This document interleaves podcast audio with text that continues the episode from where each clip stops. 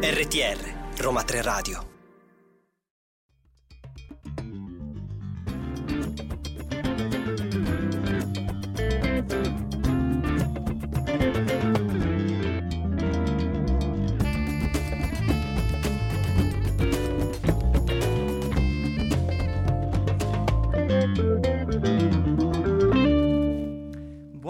Pomeriggio, benvenuti alla quarta puntata di Babel Songs, programma ideato dalle professoresse Maddalena Pennacchi e Marta Perrotta con Oriella Esposito in regia.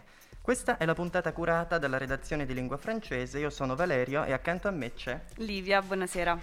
Oggi il titolo della puntata è Mot parlé, parler chanté ou quand la chanson déchante. Parole parlate, parlar cantando o quando la canzone non canta. Nel panorama musicale francese, infatti, il parler chanté indica una maniera di interpretare vocalmente una canzone, che però non viene interpretata cantando, appunto. Un po' una, una metastrada tra un, il parlare e il cantare. Nasce negli anni 30 del Novecento con la cantante Marianne Oswald. Il parler chanté si afferma poi nel corso degli anni 70 grazie a artisti del calibro di Léo Ferré o Serge Gainsbourg. Da allora, nel corso del tempo, chiaramente questo genere è andato modificandosi. Sì, il primo genere a cui pensiamo probabilmente quando parliamo di questo tipo di tecnica è probabilmente il rap, lo sappiamo, è arrivato in Europa dall'America nel corso degli anni 80 più o meno e sappiamo che consiste in un flusso, quindi in un flow di parole ritmate e cadenzate su base musicale creata attraverso il taglio di canzoni inesistenti. Preesistenti, un scusate. un, altro, un altro, genere che conosciamo, che è nato diciamo da questo, dal parler chanté, è lo slam, o anche detto poetry slam, che è una sorta di poesia che viene letta e direttamente sopra una base musicale. Ma c'è anche una terza categoria di canzoni che si appoggiano sul parler chanté, è quello delle canzoni che potremmo definire alternative, perché nate dal mescolamento di generi diversi, grazie alle nuove tecnologie, quindi rock, pop, punk, musica elettronica, sintetizzate insieme. E adesso direi che possiamo passare direttamente alla prima canzone, che è un brano di Serge Gainsbourg con Brigitte Bardot, Bonnie e Clyde, 1968. Vous avez lu l'histoire de Jesse James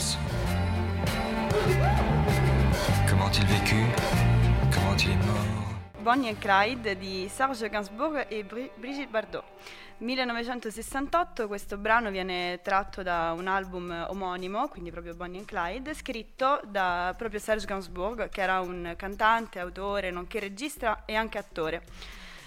Lui è un vero e proprio precursore del parler chanté in, Fra- eh, in Francia e, mm, e, niente, che cosa ci vuoi dire? Beh, abbiamo sentito, abbiamo detto che è stata pubblicata nel 68 la canzone, no? Non un anno qualsiasi, ricordiamo tutti la sua portata politica e in quel clima anticonformista si inseriscono perfettamente Serge Gainsbourg e Brigitte Bardot che interpretano tra l'altro in questo brano una coppia di criminali realmente esistiti, Bonnie Parker, Clyde Barrow, attivi tra il 30 e il 34 in America, l'America del grande proibizio- del grande, la grande depressione e del proibizionismo, io continuo a fare crasi.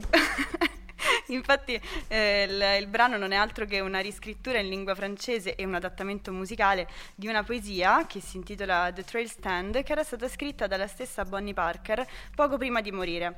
Nella poesia, eh, diciamo, la donna ci racconta un po' in terza persona la, la, sua storia, associandola anche a quella del famosissimo gangster americano Jesse James e, eh, diciamo, facendo un po' un paragone della sua vita con quella di questo gangster e narrandoci in maniera più intima la sua relazione con Clyde. E a proposito di questa dimensione più intima, diciamo anche che si crea nella canzone tutto un gioco di riflessi tra i personaggi e gli interpreti, no? Perché Bonnie e Clyde erano criminali, erano una coppia di amanti alla loro epoca ed erano le star dei media, quindi dei giornali della televisione e questo può dirsi anche per Serge Gainsbourg e Brigitte Bardot nel 67-68 Loro hanno iniziato questa relazione breve ma intensa e anche loro erano su tutti i giornali, quindi è facile nell'immaginario collettivo identificarli con questi criminali.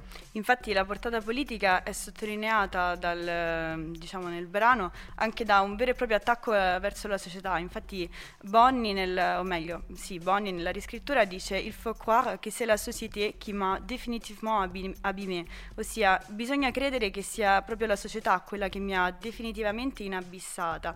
L'alternanza poi tra le due voci, ehm, diciamo, ci permette di creare proprio un vero e proprio scenario quasi teatrale, un, una sorta proprio di eh, narrazione recitata che alterna anche la voce parlata con il canto.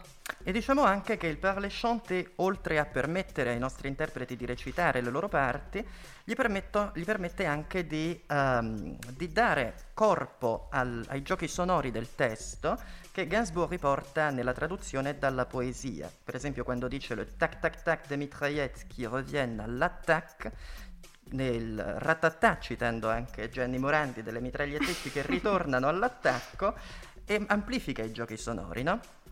Sì, infatti il, il, testo viene poi diciamo anche adattato e un po' mh, interpretato, recitato, ma una parte interessante a proposito della recitazione, oltre al testo, oltre alla canzone, anche se da casa non l'hanno potuto vedere, vi invito tutti quanti a eh, cercare su internet il videoclip di questa canzone che è particolarissimo, in quanto vede proprio Gainsbourg e la Bardot eh, dentro a un fienile, vestiti proprio come negli anni negli anni di Bonnie e Clyde che stanno, diciamo, si stanno quasi un po' preparando alla prossima dipartita.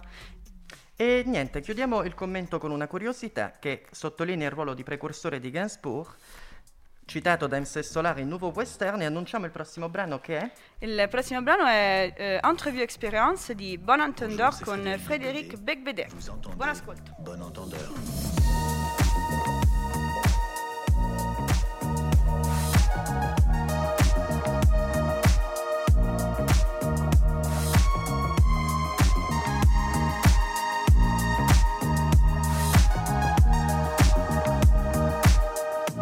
Entrevue Experience, intervista esperienza di Bon Entendeur con Frédéric Becbédé. Ma chi è Becbédé?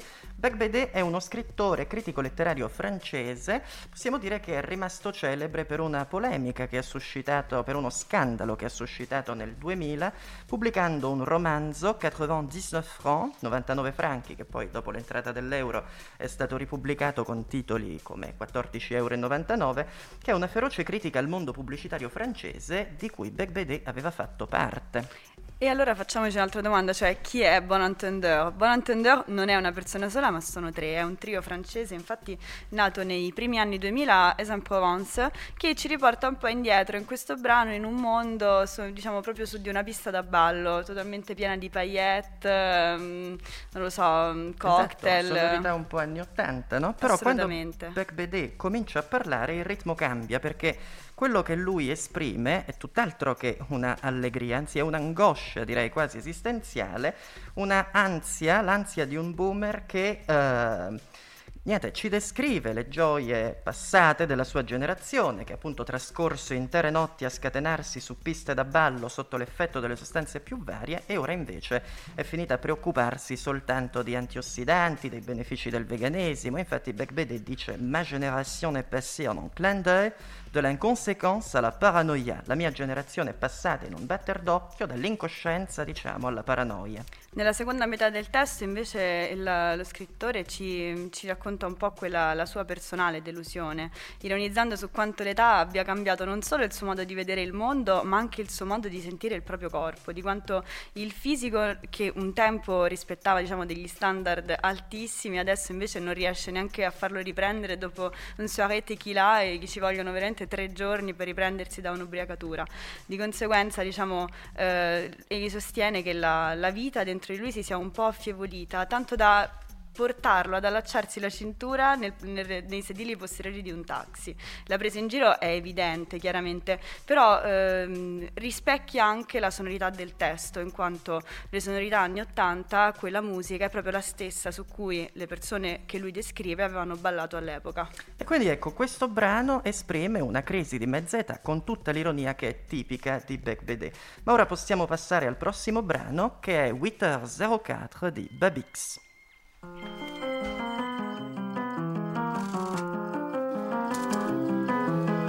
8h04, le matin du 1er décembre 2007, Monsieur X franchit le seuil du hall de son immeuble du 36 rue Frédéric Lemaître. Le sujet porte une veste noire de taille moyenne, cheveux châtains. Bene, abbiamo sentito 8h04, le 8.04 di Babix. Babix è un cantautore che ha esordito come tale nel 2006 con un album che porta il suo nome d'arte. Il suo nome reale invece è David Bab. Ma passiamo al commento del brano. Sì, allora mh, abbiamo ascoltato all'inizio del brano eh, un ticchettio d'orologio, no? Che dà proprio il ritmo del pianoforte e che poi inizia a suonare piano piano e il ticchettio rimane come sottofondo per tutta quanta la durata del brano. Poi si aggiunge anche il rumore di una macchina da scrivere che, poi, che sembra quasi trasportare l'ascoltatore in, una, in un vero e proprio ufficio. Di fatto il ticchettio d'orologio e la macchina da scrivere sono dei rumori che creano un'ambientazione sonora nella quale si inserisce poi la voce di Babix che appare distorta, come se fosse diffusa da un altoparlante e poi alla fine si inserisce in un coro di voci più ampie che eh, si moltiplicano e che ripetono lo stesso gesto della voce di Babix, cioè spiano e descrivono tutte le più piccole azioni dei personaggi che eh, appunto osservano attraverso delle telecamere di sorveglianza. E tutto questo ci riporta con la mente un po' all'interno del Minilove. Che cos'è il Minilove?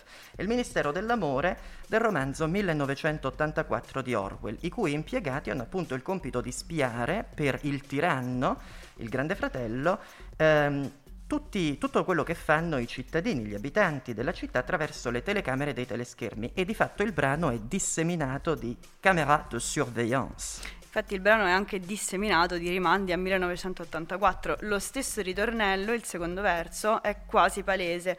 Le monde vous regarde, le monde nous regarde, ossia il mondo vi guarda, il mondo ci guarda, che ri- richiama veramente quasi in maniera esplicita la frase che accompagnava il ritratto del Grande Fratello in 1984, Big Brother is watching you, il Grande Fratello vi sta osservando.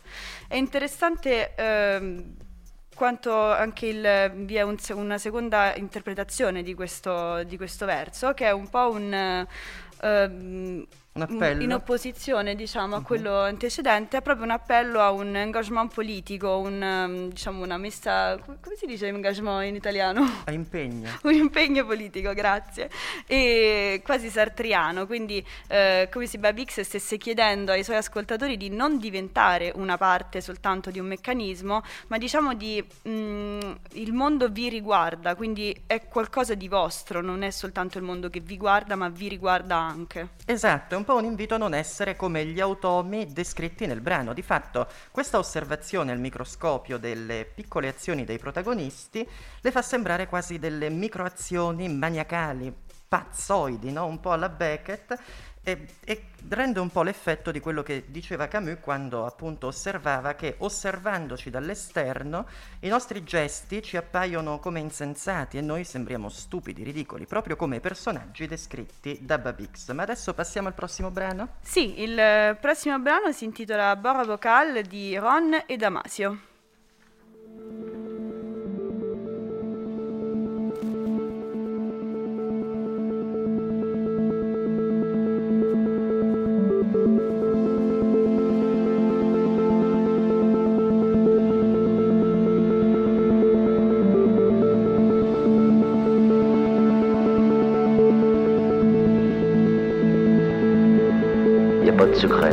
Pas de secret.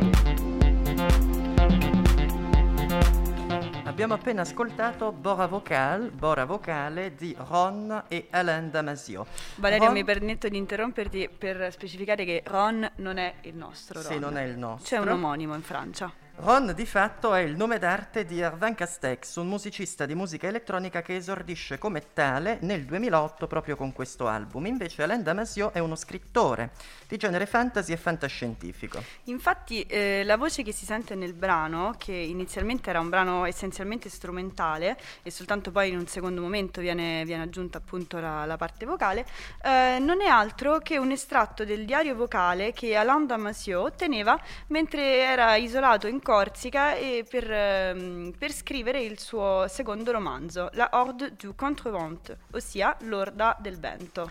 Esatto, e infatti si sente che la voce di Damasio è stata registrata con mezzi rudimentali e questa registrazione poi Ron ha aggiunto degli effetti, probabilmente un effetto di riverbero che fa sembrare la voce di Damasio come un vento che arriva da lontano, realizzando così quello che annuncia il titolo. Di fatto Bora Vocal identifica con la voce di Damasio il vento che soffia dal nord. Invece poi il, dal punto di vista più diciamo, testuale, il, il, brano può essere diviso in due parti. Nella prima eh, lo scrittore sembra quasi mh, raccontarci un po' qual è la sua ars poetica nella, nella scrittura del romanzo. Infatti mh, egli è abbastanza convinto del fatto che per creare bisogna innanzitutto isolarsi, in modo tale da poter annullare ciò che si ha intorno, per poter creare un proprio universo, che poi piano piano viene, viene espanso. Esatto. Sì, grazie. Viene espanso al, al massimo. Dopodiché l'autore può realmente identificarsi in ogni singolo elemento dell'universo che proprio ha creato per diventare egli parte dell'universo stesso. Esattamente, dopo questa prima parte di riflessione letteraria, potremmo dire, dire, si passa a una seconda parte con la quale l'ascoltatore può realmente identificarsi perché Damasio si rende conto in quel momento, e si entra in una dimensione più intimista, ecco, Damasio si rende conto che attraverso la scrittura ha trovato il suo posto nel mondo, ha, trovato, ha realizzato la sua necessità di essere e gode di questa scoperta. Vorrei quest- tradurre questa parte perché è veramente toccante. Bisogna che tu ti batta, dice Damasio parlando a se stesso, che tu non faccia alcuna concessione sul resto, non sei un consulente, la sola cosa che abbia un valore è quando riesci a scrivere un capitolo come questo. Questo resterà, questo merita che tu viva, lì non sei nato in vano, sei necessario c'è una necessità quando scrivi questo, una necessità d'essere ed è questa che bisogna tenere, non farti fregare, non fare concessioni con la vita, tu vivi e bisogna vivere a fondo. Dopo questo pezzo che mi permetterà di piangere durante il prossimo brano, annuncio il prossimo brano che è Brunoir di... no, sì, Joy... no, bugia, è esatto. Joy Division di Brunoir, li confonderò sempre.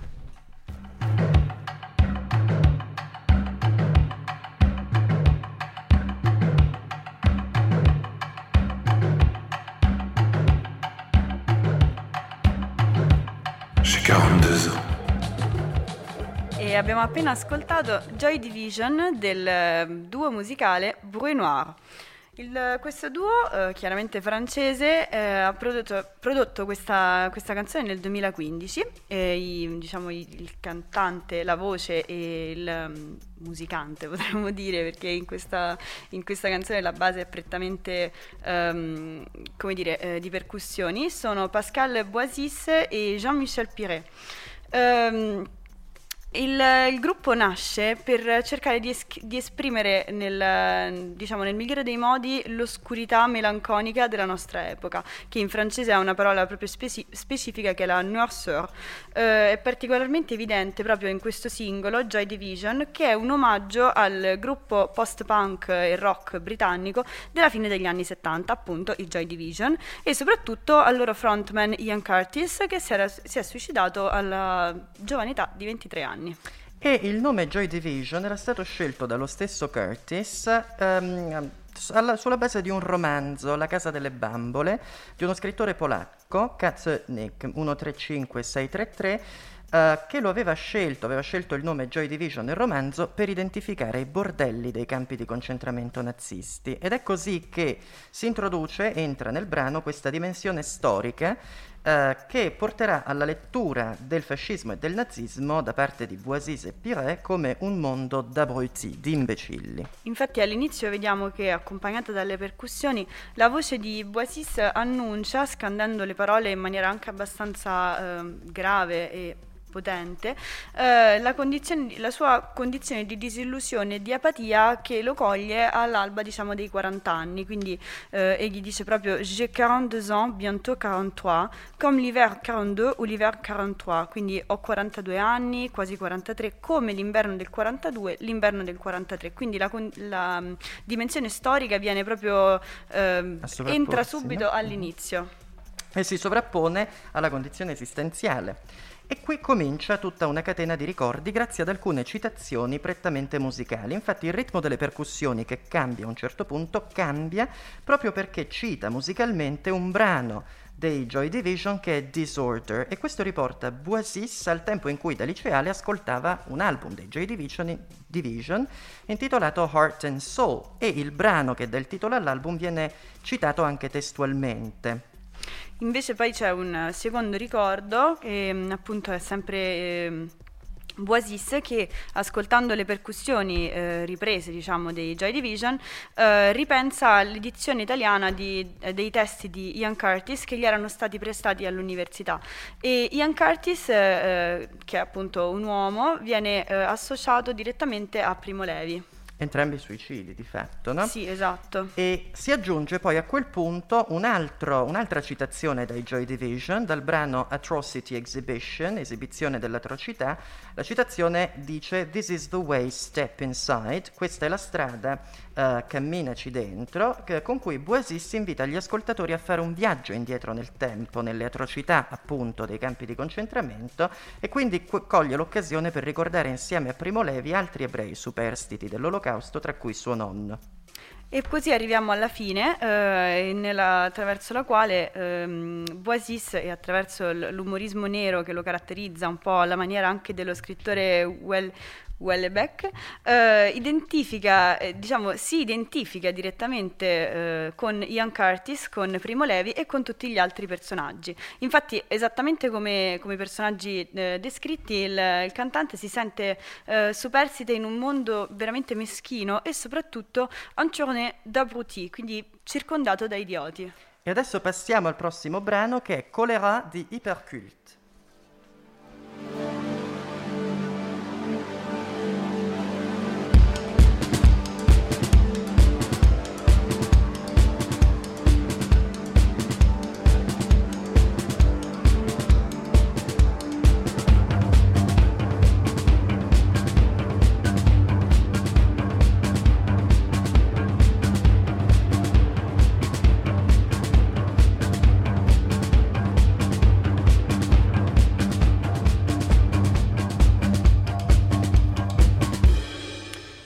Questo brano, Colera, siamo usciti fuori dai confini della Francia per abbracciare quelli più vasti della francofonia ed arrivare a Ginevra, in Svizzera, dove abbiamo trovato appunto questo duo ipercult formato da Simon Aubert e Vincent Berthollet che ha debuttato con questo album nel 2016. A livello sonoro la, mm, avvertiamo un vero e proprio crescendo eh, di un ritmo selvaggio che ci, che ci riporta proprio eh, dentro un, una dimensione quasi sciamanica, come se si cercasse un ritmo adatto per portarsi in una trance. E nel punto, cul- nel punto culminante diciamo, di questa dimensione sciamanica, nel punto culminante della trance, eh, in- sentiamo la voce della donna, Simone Aubert, che inizia ad invocare il colere e poi capiremo perché, che, che, significato ha questa invocazione. Nel frattempo eh, abbiamo già sentito, è già partita la voce maschile che mantiene un tono neutro, quindi freddo, distaccato, quasi a cercare una scientificità nella narrazione che descrive l'arrivo in città del colere. Infatti la, mm, la scientific- scientificità, scientificità, mamma mia Valerio, ma che parole difficili, eh, viene riportata anche attraverso il, il, lessico utilizzato nel brano, che in alcuni punti è prettamente scientifico, soprattutto quando si tratta di descrivere le condizioni climatiche in cui si svolge la vicenda.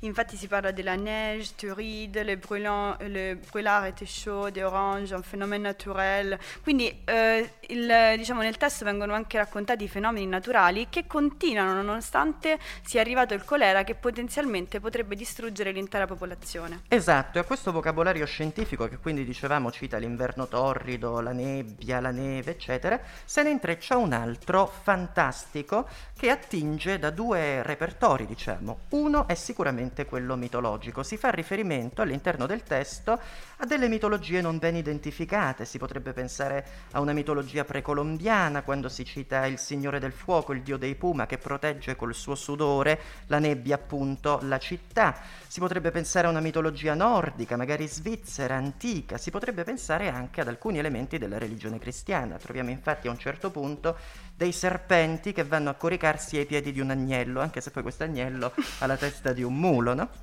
il nonsense, diciamo, scorre forte in questa Enigmaticità. in- enigmaticità, hai ragione, perdonami.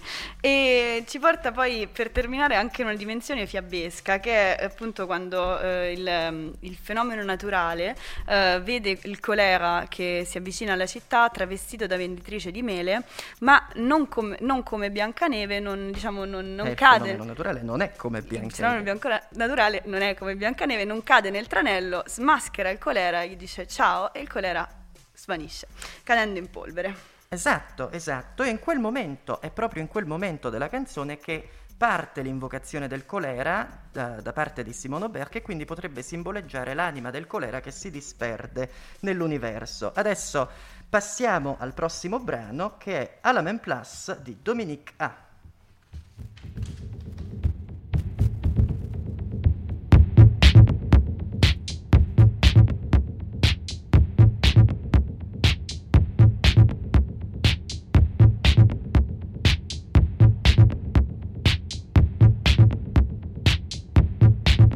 Ils attendaient dans la.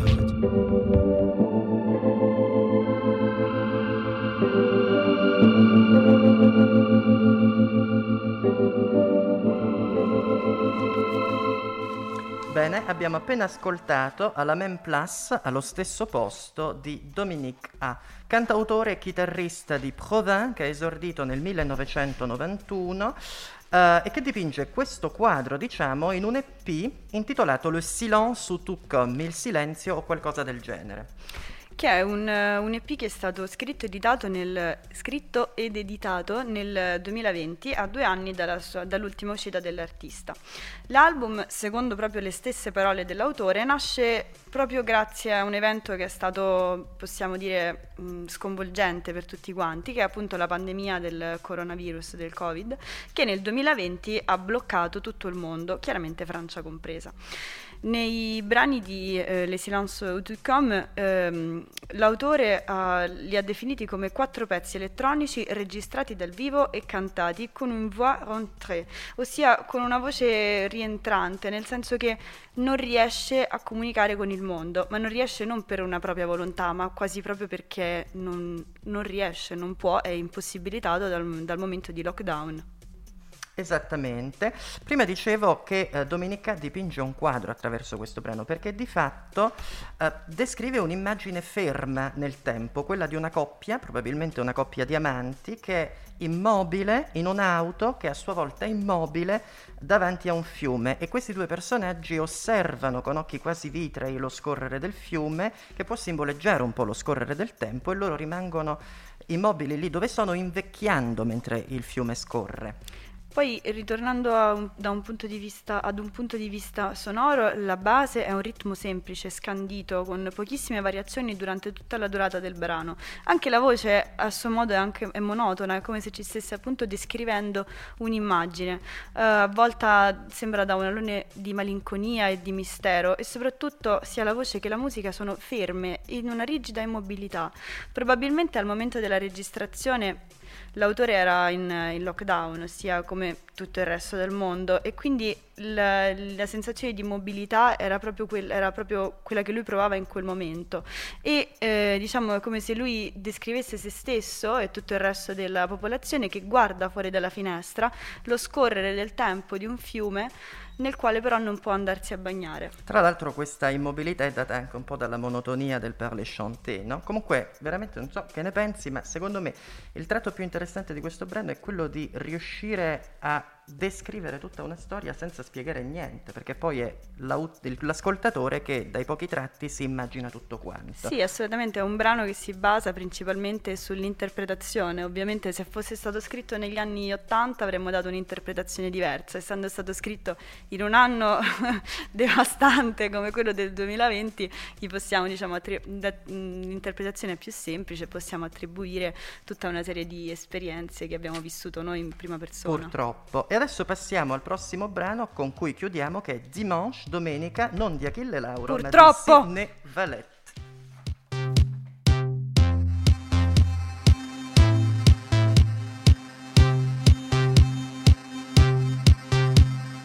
Aujourd'hui c'est dimanche. Je me réveille et regarde par la fenêtre le ciel blanc avec quelques toits. La tête encore dans le brouillard de la veille, on essaye de réfléchir n'y arrive pas. On se E abbiamo appena ascoltato Dimanche di Sidney Vallet, che come dicevo prima non è domenica di Achille Lauro, ma quella ci sarà modo per ascoltarla stasera, anzi domani. E ascoltando Dimanche, che è dell'artista parigino originario però di Bordeaux, ehm, ci rendiamo conto che si tratta proprio di una sorta di poesia declamata. Tra l'altro si genera un contrasto all'interno del brano, no? perché abbiamo da una parte una base musicale che è esplosiva, festaiola, no? che mischia musica elettronica, pop e punk, eh, anni 80-90, dall'altra parte abbiamo poi la voce parlata, appunto, ricordiamo questa è la puntata dedicata al parler chanté, una voce monocorde. Ecco, questo contrasto rende un po' il gusto amaro, disincantato, annoiato della domenica dopo il divertimento e la spensieratezza del sabato, d'altronde la domenica domenica, è sempre un giorno angosciante. Come no? fosse domenica. Vai avanti. Vediamo un po' come in un, eh, in un, mondo neoliberista, frenetico, in cui si deve ballare, si deve bere, si deve fare di tutto, Sidney Vallet celebra l'inazione. Come suggerisce il titolo, infatti, uh, Vallet ci descrive un po' una domenica qualunque, in cui uh, si vive proprio il, il sogno, il sogno vero della domenica. Si sveglia ancora un po' scombussolato da quello che ha fatto la sera prima, poi riflette se, prendere, se passare la propria giornata al cinema oppure al parco o non lo so, andando a teatro. È proprio alla ricerca di un'experience tras, tras, trascendentale. Trascendentale. Trascendentale, quindi grazie, un'esperienza trascendentale che lo faccia veramente diventare un tutt'uno con la natura. Si riposa, legge un libro, mangia sano e purifica il proprio corpo. Tout la merde qu'on a engourgité les vendredi e le samedi soir, ossia di tutta la merda che si è ingoiata tra il venerdì e il sabato sera. Si tratta insomma di un elogio parodico della domenica, ovviamente, alla, alla, conclusione del quale l'artista eh, dice che tutti i giorni dovrebbe essere domenica per eliminare questa alternanza continua tra attività e riposo, tra domenica e non domenica. Chiudiamo Olivia perché siamo un po' irritati. sì, infatti andiamo in chiusura e anche nel videoclip che invito sempre ad andare a vedere poi su internet, eh, vediamo un po' Valette che eh, come se fosse un eh, mini Super Mario corre per affrontare tutti quanti i livelli uno dopo l'altro della domenica e, mm, e niente, quindi alla ricerca appunto di questa esperienza trascendentale eh, attraverso una serie di scenari onirici. Esatto, ma Dimanche era solo l'ultima declinazione che abbiamo analizzato oggi del Parler Chanté dagli anni fine anni 60 con Serge Gainsbourg e poi siamo passati a tutti gli anni 2000. E adesso passiamo ai ringraziamenti. Ringraziamo la redazione, Francesca Aiuti, che è qui con noi, eh, coordinata dal professore Luigi Magno. E ringraziamo anche le ideatrici del progetto Maddalena Pennacchi e Marta Perrotta, Oriella Esposito qui in regia e anche giustamente la radio dell'Università di Cagliari, Unica, Unica radio, radio, che ci ritrasmette attraverso i suoi canali. E vediamo appuntamento alla prossima puntata con la redazione di lingua portoghese. Ciao!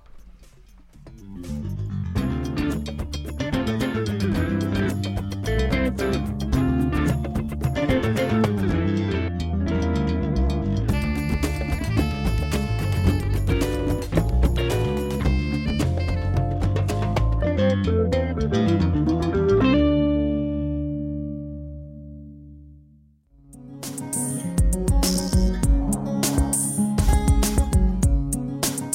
RTR Roma 3 Radio